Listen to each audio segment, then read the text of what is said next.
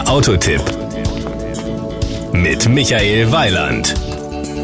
Wer A sagt, muss auch Sex sagen. Na gut, müssen ist vielleicht zu viel gesagt, aber da gerade im Moment der neue Audi A6 in den Startlöchern steht, ergäbe das schon einen gewissen Sinn. Keine Frage, wer sich bis zum A6 hochgearbeitet hat, der kann zufrieden sein, denn der Wagen ist sicherlich Statussymbol und Spaßfaktor in einem.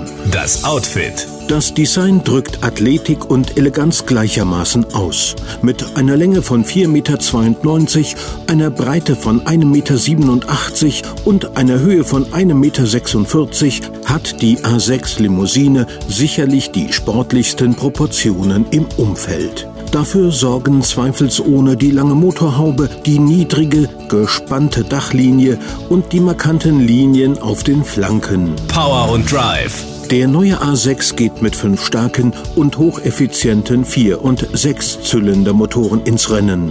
Die beiden Benziner und die drei TDI leisten zwischen 177 und 300 PS. Da ist für jeden was dabei.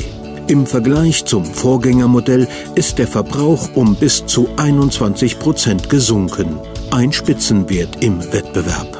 Je nach Motorisierung sind ein manuelles Sechsganggetriebe, die stufenlose Multitronik oder, ganz neu, die sportliche S-Tronik zu haben. In Sachen Kraftübertragung auf die Straße kommen, je nach Motorisierung, Vorderrad oder der permanente Allradantrieb Quattro zum Einsatz. Die Kosten.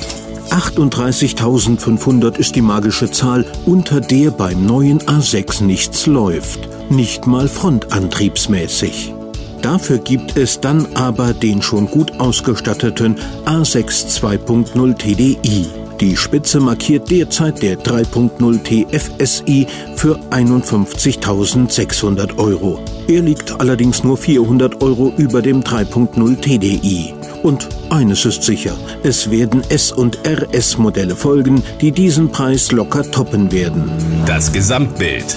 Dass Audi mit dem neuen A6 einen Volltreffer landen wird, dazu muss man kein Prophet sein. Interessanter ist die Frage, wie sich langfristig der Wettstreit zwischen dem A6, der 5er-Reihe von BMW und der Mercedes E-Klasse entwickeln wird. Das war ein Beitrag von Michael Weiland.